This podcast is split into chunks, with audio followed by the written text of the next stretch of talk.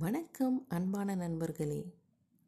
முந்தைய கதையின் முடிவில் நான் கூறியது போலவே இன்று வாழ்க்கைக்கான கதையுடன் வந்திருக்கிறேன். நான் உங்களுடைய தோழி காயத்ரி.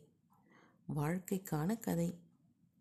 எவ்வளவு பெரிய வீடாக இருந்தாலும் அதற்கு கதவு சிறியதுதான். எவ்வளவு பெரிய கதவாக இருந்தாலும் அதற்கும் பூட்டு சிறியதுதான். எவ்வளவு பெரிய பூட்டாக இருந்தாலும் இதற்கும் சாவி சிறியதுதான். இவ்வளவு சிறிய சாவியை வைத்து அவ்வளவு பெரிய வீட்டை திறந்து செல்கிறோம். வாழ்க்கையும் இதே மாதிரிதான். நமக்கு வரும் எவ்வளவு பெரிய பிரச்சனையாய் இருந்தாலும் அதன் தீர்வுக்கு ஒரு சிறிய மாற்றமோ அல்லது சிறிய தீர்மானமோ போதும்.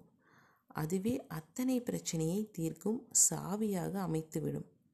சாவி இல்லாத பூட்டை மனிதன் உருவாக்குவதில்லை. தீர்வில்லாத பிரச்சனைகளை வாழ்க்கை அனுமதிப்பதில்லை. பிரச்சனைகள். பிரச்சனைகள் என்பவை சிறு கற்கள் போன்றவை. கண்ணுக்கருகில் வைத்தால் நம்முடைய பார்வையை மறைந்துவிடும். தள்ளி வைத்து பார்த்தால் அவை எவ்வளவு சிறியது என்பது புரியும். புரிந்த பிறகு தண்ணீர் அமைதியாக இருக்கும்போது தூசிகள் அடியில் தானாகவே தங்கிவிடும்.